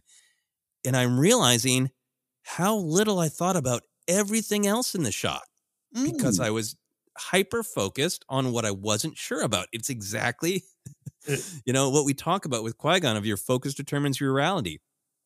When I saw this, I had those negative feelings of is it just trying and failing to recreate the magic of Maul's blade in the Phantom Menace trailer? I was focused on the negative, and mm-hmm. because of that, I didn't look at like all the things I love now because I see this shot now and I'm like, but that dark snowy forest, like he's just like he is. There's a Star Wars character just marching through German folk- folklore in this shot. it's so cool. It's like who's he going to attack? The Brothers Grimm? Like it's Right. so cool, and I love it. I love it to death. The aesthetic of it, the uh, the Adam Driver's choice or whoever suggested that he do the Kylo Ren stomp when he ignites that blade is one of my favorite physical acting things in Star Wars. Yeah. There's so much that I watch this now and say I'm in love with. And the honesty is I didn't focus on any of that because I was focused on the negative. Oh, this should be an art piece hanging in your living room. It's a beautiful shot. No wonder it's uh, 25 million uh, plus views on this trailer as of today, and uh, this is no wonder it's the most viewed. It's it's just beautiful. It's beautiful. How much? And I look, I love. Uh, I'll uh, you know, joking here. You and I both have grown as Star Wars fans, but I, I've you know uh, had some big growth from 2014 to 2021. Uh, where I know you, themes and stuff have always been just something that you've been interested in and out of Star Wars. How much does this moment? How much is it? It's just the way they did the reveal. If, if, if the, the that beat between the the blade ignites and then the cross guard ignites is that was that beat the thing that brought you down? It just couldn't. It you couldn't separate it from the Maul. I, I think maybe the- uh, beat is certainly like a reveal. Like in, Yeah. you know, there's going to be more, but for this section of the trailer, it feels like the, it- you know, if you're not watching the time code, you could feel like, is that the big finish? Right. Here's where I think the disconnect was for me and the way I would look at this now is I had a disconnect between waiting to hear the story and just being concerned about behind the scenes. Right. Right. In particular, I love Kylo's shaky blade. I love uh, um, the the energy shooting out because Mhm. regardless of it, the sword logic, which I understand there's there's much of, and I've I've learned a lot Yeah. Yeah. about swords in these years. Um, but that it, it storytelling wise, I love it and would never question it now because it fits Kylo's character. It's telling us so much about him that his blade doesn't quite work right and it's shooting energy out of the sides. Like I know there's practical it's a it's a design and there's practical reasons for it, but in terms of Kylo Ren, it's also a part of the storytelling of like I unstable blades are bursting out three different places because I'm not holding myself together, right? Right. That's the story. That's what what's helped uh, what helps uh, uh, the visual storytelling. That's what we're being told. We're being told a part of who Kylo Ren is by this blade. But I didn't have the patience to wait for that, and instead I made guesses about what the creators were trying to do. I made the guess that they were trying to manipulate me by saying, uh, I know you Star Wars fans need a new lightsaber and everything. So here you go. You, uh, and and uh, yeah, they're trying to market it because it's something new and different. They're trying to show us something cool and new and different, but there's a reason for it being there. Yeah. It isn't just empty manipulation. And I didn't have the patience back then or the perspective to focus on the story rather than wildly guess at the creator's intentions. Uh, I mean, it's great marketing. You hear, you hear that sound? That is my Kylo Ren lightsaber. it's great marketing. Yeah, I have like at l- a minimum of 10 of these lightsabers in my home right now because I have that many Kylo Ren action figures, you know? All right. No, um, I think no, I think that, that, that that's that's actually a huge growth point. That patience thing, and and seeing what's there. And I think it's a big thing that fuels a lot of for- Force Center conversations, this engagement uh, with what's there and all that kind of stuff. But it, it's a challenge of us viewers, especially if you don't get to binge it all in one weekend. I, I just had a conversation with Grace this week, and there's a, a show that's out that's a returning show that she's a big fan of, and three episodes in, she's like, I, I don't really like it. I'm like, why? She's, I just don't know where they're going. I'm like, well, we're gonna find out. Let's find out. Yeah, give give it away. Give it. You know, if you, you know, it doesn't, it doesn't connect, it doesn't connect. But we're gonna find out where they're going. They got eight episodes or ten episodes to tell us. So uh, that this is a, to see and, and have you call that out is kind of like an early moment for you to be like, all right, here here we go. I'm not I'm not waiting. I'm not not allowing myself to wait. I'm leaping to huge conclusions based off this one 50 shot 55 seconds into this trailer. Yeah, exactly. And that I, I just think that's a big thing for me of like, yeah, it is it is marketing. That's the whole point. Yeah, And if yeah. they don't get people hyped, we won't spend money and then the film will fail and then we'll all spend a bunch of time talking about why the film failed. Marketing is real, it is needed. But I think you can let yourself just fall into the cynicism of that, right? Yeah, yeah, yeah, yeah. And I think that's what happened for me is there is a storytelling reason for this lightsaber. And Mhm. this has been was one of my my teaching moments just like wait for the story because Yeah. it, it, Star Wars Disney's a giant corporation that is trying to make money. They market things. Um but they're creators who care who are making this and there's almost always a storytelling reason Yeah. if you give it time.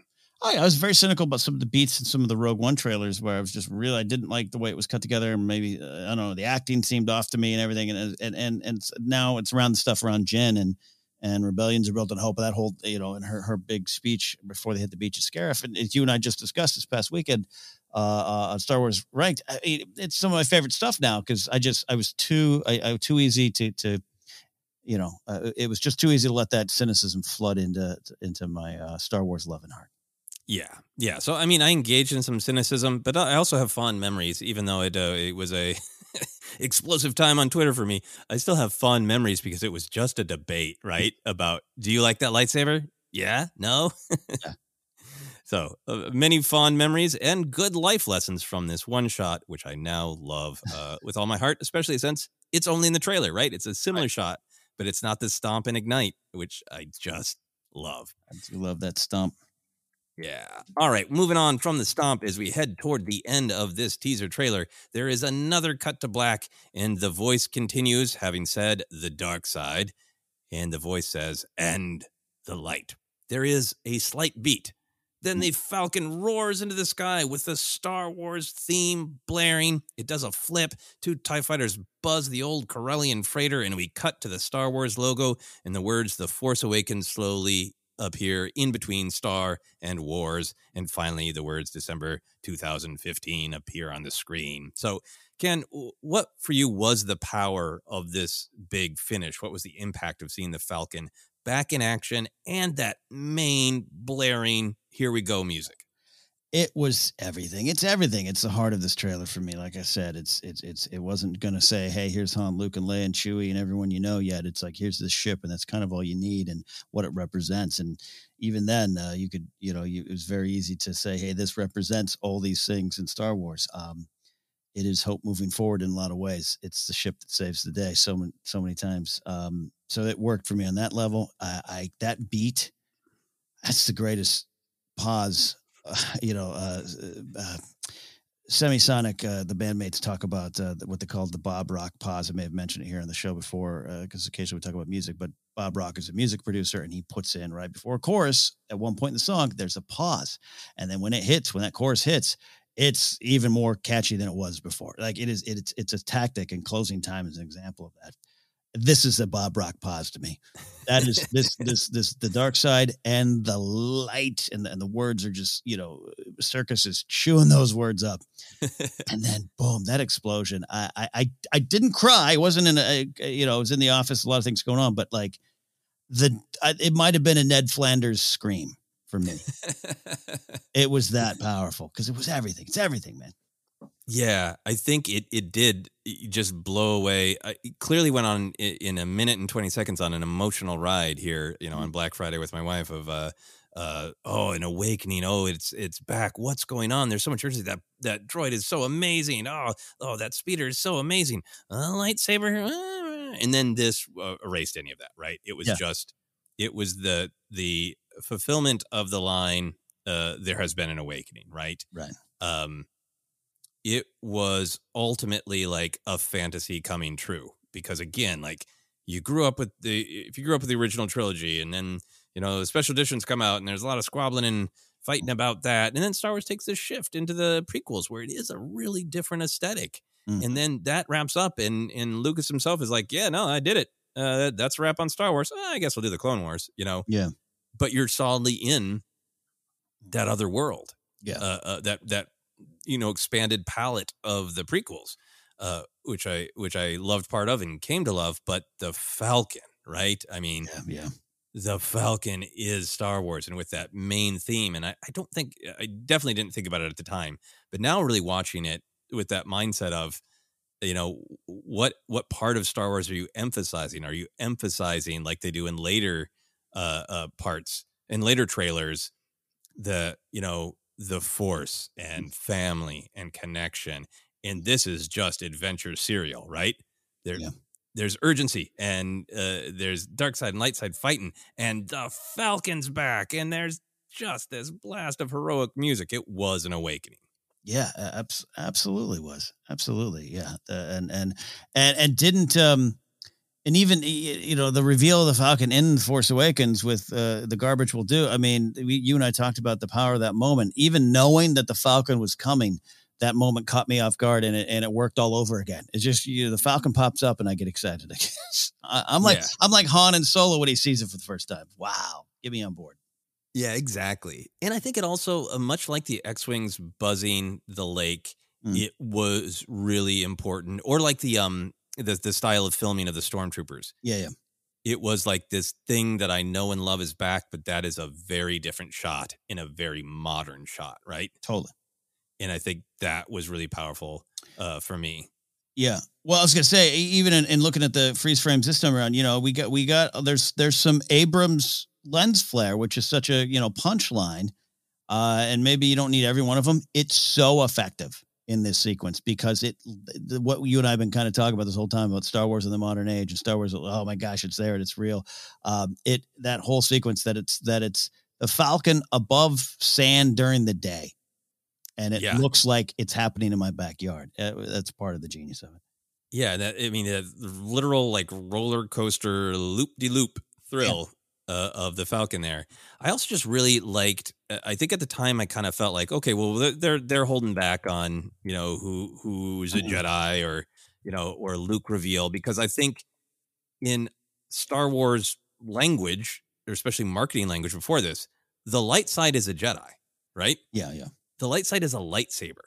So for me, that also felt like because I grew up with the light side is maybe the rebel insignia, definitely a hand holding a lightsaber, you know, a Jedi whipping down their hood. Those are the images that I expect to go with, you know, there's been awakening the dark side and the light. And so it was for me casting the Falcon in a slightly different role. Not Mm. that I didn't associate it with the heroes, but that was like, there's the roguish. That was the thing that's like, it's falling apart, but it's got some surprises. So I just kind of really liked how much it was saying that, like, yeah, no, the Falcon is a symbol of the light side of the Force. No, you I- yeah, I, I- I get what you're saying. I, I, I almost unspoken growing up with like again Hans, the scoundrel guy. That's his ship. That's his uh, floating RV, and and and uh, not as, it's it's it's called a hunk of junk time and time again. So maybe we view it like that. But the, um, you're right. It wasn't uh, the green blade wasn't ignited that we might have expected, or or Luke takes his cowl off and he's here to say, you know, they could they could have done they could have done that final shot from the hill of of Luke taking his you know, his cowl off. That could have been the shot, and we would have been, Yeah. wow. They didn't want to. They didn't need to. this was the shot. And oh man, can you imagine if that was in the trailer a year out? Yeah. then- And then that's all I got. yeah. Mhm. So yeah, I mean, I'm, I'm sure a lot of fans process it differently, and I'm sure some fans are like, "Yeah, no, of course, the Falcon, you, yeah, the you know, the ship that helped destroy the second Death Star, uh, yeah, no, it's a symbol of the light." But for me, I think growing up so like Luke and the Force, and then Han, that that's his that's his broken down hot rod that has surprises, you know, in it. It- it- he- that's that's the ship that that runs away from being captured by bounty hunters. Uh, to see it firmly said as you know it is a symbol of of the light side Mhm. it was really really cool to me Absolutely. Uh, again, uh, everything, everything. uh, so we talked about this a little bit at the top but as we wrapping up here i want to uh, take your get your thoughts on tr- if a trailer like this would work for the next big screen star wars film like the next big screen star wars film there's going to be a, have been a solid break uh, from Mhm. having star wars on the big screen do you think a trailer like this might work or is it entirely a product of its time I, I think it could work. I, I think they settled into a nice style with the trailers. Like I like I said, they they. I mean, it's not lather, rinse, repeat at all. But it's like the, the, the all the other movies, Solo, Rogue One included, had Solo was different. Solo was different. The music was different. But even then, it has that. It has the image, the images, and then this December or this May, and then sweeping music, and and everyone listening knows what I'm talking about. They they really settled into a nice warm formula with the trailers for the movies. I think you have the ability to do something different now. You, you know, you will you will have some time, and it will make it feel. I think it'll do a little bit. It could could in a little way recapture some of this 2014 magic, which we'll never really experience again. We'll never really experience the 1999 magic again. We'll never really experience the 2014 2015 magic again. That I get, but you know what I mean? Of just like whether if it's Rogue Squadron or Taika Waititi presents uh, the the funny, happy, dry humor Star Wars film, whatever. um, if we just get a minute 20 shot, shot, shot, music, cue, boom, something new, and you, we probably wouldn't it wouldn't be a Falcon or something we know. I really think it could work. I'm not trying to boil it down to just this formula, but a teaser that's truly a tease, a year out, six months out from a new Star Wars film. I think some of the uh, that that, that magic uh, would be there. I think so too. I think that yeah, it's a different kind of hype. The Phantom Menace trailer was the brand new Star Wars. Like that was the fun of that was what is that? And the new things, right? The Mhm. who are these characters and the double bladed lightsaber and the young Obi Wan Kenobi and uh, all that stuff. Uh, and this really was uh, an awakening of Star Wars in general, but lots of original trilogy flair, and along with the amazing impossibility of the big three coming back, right? Yeah, The yeah. actors. Um, so that is a unique energy of return. And going from George Lucas saying, I did it. Yeah, yeah, I finished Star Wars to the impossibility of him selling it and it coming back. Um, that can't be replicated. But I do think exactly as you're saying, this tease structure of just really making you go, oh, that was a really interesting character. Mhm. Uh, th- that character is, is in an environment I only half recognize. What's their problem? What's going on? That just sense of being teased, giving nothing in nothing in the narrative, just the energy and the mood and the aesthetic, and giving fans plenty of room to speculate and dream. Mm. Speculate responsibly, hopefully, Hmm. um, as we say here on Force Center. Um, but I also just think that there is room and need for, by the time Star Wars does come back to the big screen, Mm-hmm. whatever the project is, there needs to be a real perspective in the way it's sold, right? Yeah. Because it can't be, we made another Star Wars, right? Mm-hmm. It has to, whatever it is they're trying to sell, if it's that, it's, if it ended up being Rogue Squadron, you know, push back a year. Um, I know that's not the scuttlebutt right now, but I'm just using it Yeah. for instance. Then it would really need to be like you've never flown in Star Wars like you're going to fly in this film, right? Right, right. or if it is Taika, Wai- Taika Waititi taking a more comic approach, like Star Wars has never been this much fun, right? Mm-hmm. Whatever the kind of angle is, it, it's got to be as powerful, in my opinion, as the awakening is in this. Yes. And so maybe it's not the the this energy of isn't it amazing that Star Wars is back? Mm-hmm. I but I think it could have a little bit of like, isn't it amazing that Star Wars is back on the big screen? Like, Right. how, you know, isn't the thrill of Star. Remember the thrill of seeing Star Wars. You know, mm-hmm. or or maybe it's even the whole mission of this is to show you you've never seen Star Wars like this. Like, yep, it's another Star Wars. You can see it on Disney Plus constantly, but not in the theater, not like this, and not with this take. Right. I, I think the trailer uh, could possibly use some of whatever it is could use some of this Force Awakens teaser energy. Uh, totally agree. It, it almost as if the the selling point needs to be instead of see it again for the first time of leave your house again for the first time. Star Wars. Star Wars. Put on pants. It's worth it. Yeah. Mm-hmm. No, I think you're right. I think I think yeah, you're absolutely right. And and I'm, I'm hoping I'm, I'd love to experience this kind of a, uh, you know, where we have six months of the same minute and twenty seconds. Oh man, that would be great. I would love that. And if it lands on Black Friday this time, uh, you will not be at a mall. Uh, you know, not not not not this year at least. the future is always in motion. Uh, Ken, my final question for you is uh, just a fun one. If there was a trailer for your Thanksgiving this year, uh, what would that look like? for this year. Uh, Yeah. This year a lot better. Uh, it'd just be uh, shots of uh, first an empty couch. Uh, and then uh, a dog on a couch, and then uh, Grace sitting down, and then me uh, sit down with some uh, vegan mac and cheese, and then a ghost show coming on, and maybe a Bond film. Hope, um, fingers crossed, fingers crossed. Um, and that would be the, and it would be just a go home again for the first time. Um, yeah, but remember how good the couch Yeah. can be. it's just us this this particular holiday. We celebrated a little early with her sister, but I, I the, the the previous years would be a wide variety. You would either have shots of people ripping down uh, metal glass doors, uh, people fighting over Nike shoes, um, a real big punch out inside of Victoria's Secret one time. Uh, you would have had all that uh, as well as some serious things. I, I won't scare you all with shot, shot, shot, and then just pan in on me and I'm like Han in in the uh, it's true all of it moment. I'm just like in a disheveled, un uh, you know ill fitting suit, just uh, clean shaven with you know uh, coffee stains on a tie, and it's just like, can this man get through it all? uh, I like your uh, both of your Thanksgiving trailers, and I like that uh, one sounds a little bit better than the other. Uh, just for your life, yeah, it's fun to think about it. Back in the day, of like, yeah, there'd be a, a, a shot of me trying to shovel my car out from snow. yeah, a shot of me trying to apologize to one group of in-laws because we have to go see the other in-laws.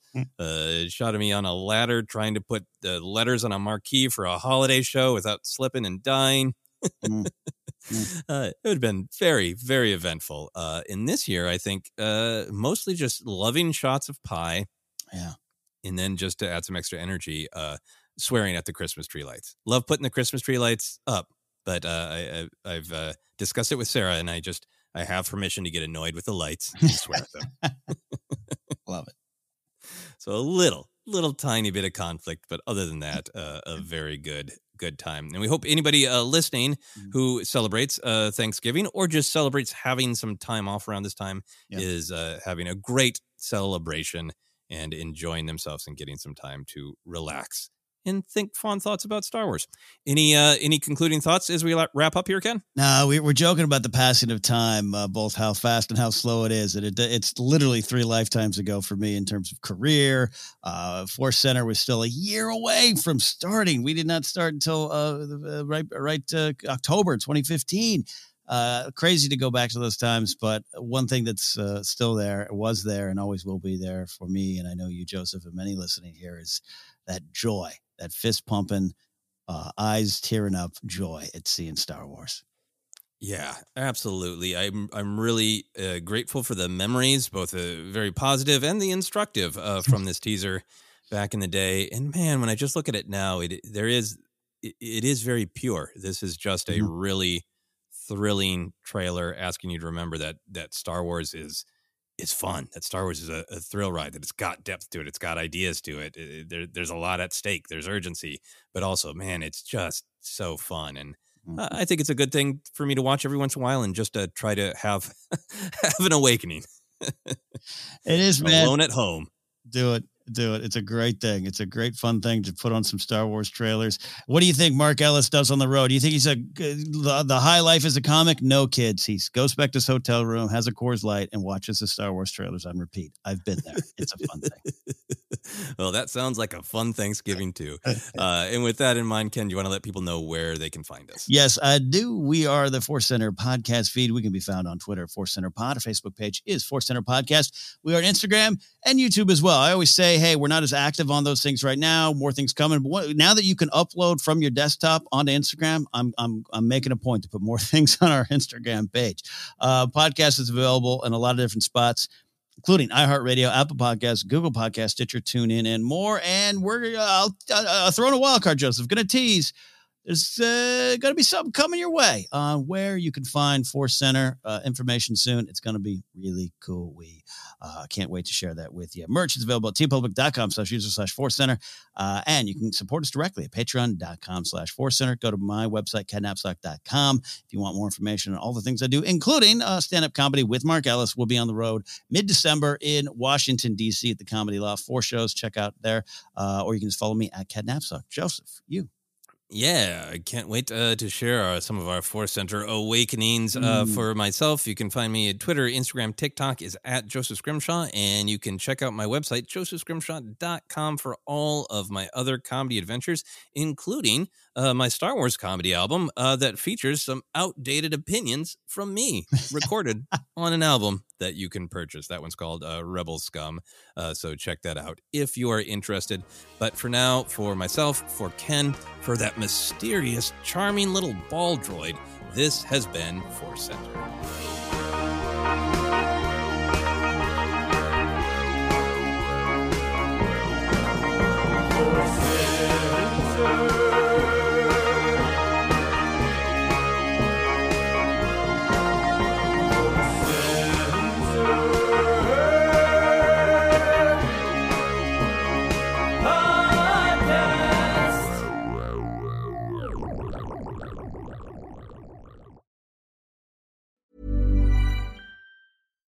Hi, I'm Daniel, founder of Pretty Litter. Cats and cat owners deserve better than any old fashioned litter. That's why I teamed up with scientists and veterinarians to create Pretty Litter. Its innovative crystal formula has superior odor control and weighs up to 80% less than clay litter. Pretty Litter even monitors health by changing colors to help detect early signs of potential illness. It's the world's smartest kitty litter. Go to prettylitter.com and use code ACAST for 20% off your first order and a free cat toy. Terms and conditions apply. See site for details. Hey, it's Paige DeSorbo from Giggly Squad. High quality fashion without the price tag. Say hello to Quince. I'm snagging high-end essentials like cozy cashmere sweaters, sleek leather jackets, fine jewelry, and so much more. With Quince being 50 to 80% less than similar brands. And they partner with factories that prioritize safe, ethical, and responsible manufacturing. I love that. Luxury quality within reach. Go to quince.com slash style to get free shipping and 365 day returns on your next order. Quince.com slash style. Mom deserves the best, and there's no better place to shop for Mother's Day than Whole Foods Market. They're your destination for unbeatable savings, from premium gifts to show-stopping flowers and irresistible desserts. Start by saving 33% with Prime on all body care and candles. Then get a 15-stem bunch of tulips for just $9.99 each with Prime. Round out Mom's menu with festive rosé, irresistible berry chantilly cake, and more special treats. Come celebrate Mother's Day at Whole Foods Market. Hi, I'm Daniel, founder of Pretty Litter. Cats and cat owners deserve better than any old fashioned litter. That's why I teamed up with scientists and veterinarians to create Pretty Litter. Its innovative crystal formula has superior odor control and weighs up to 80% less than clay litter. Pretty Litter even monitors health by changing colors to help detect early signs of potential illness. It's the world's smartest kitty litter. Go to prettylitter.com and use code ACAST for 20% off your first order and a free cat toy. Terms and conditions apply. See site for details. Planning for your next trip? Elevate your travel style with Quince. Quince has all the jet setting essentials you'll want for your next getaway, like European linen, premium luggage options, buttery soft Italian leather bags, and so much more. And is all priced at 50 to 80% less than similar brands. Plus, Quince only works with factories that use safe and ethical manufacturing practices. Pack your bags with high-quality essentials you'll be wearing for vacations to come with Quince. Go to quince.com slash pack for free shipping and 365-day returns.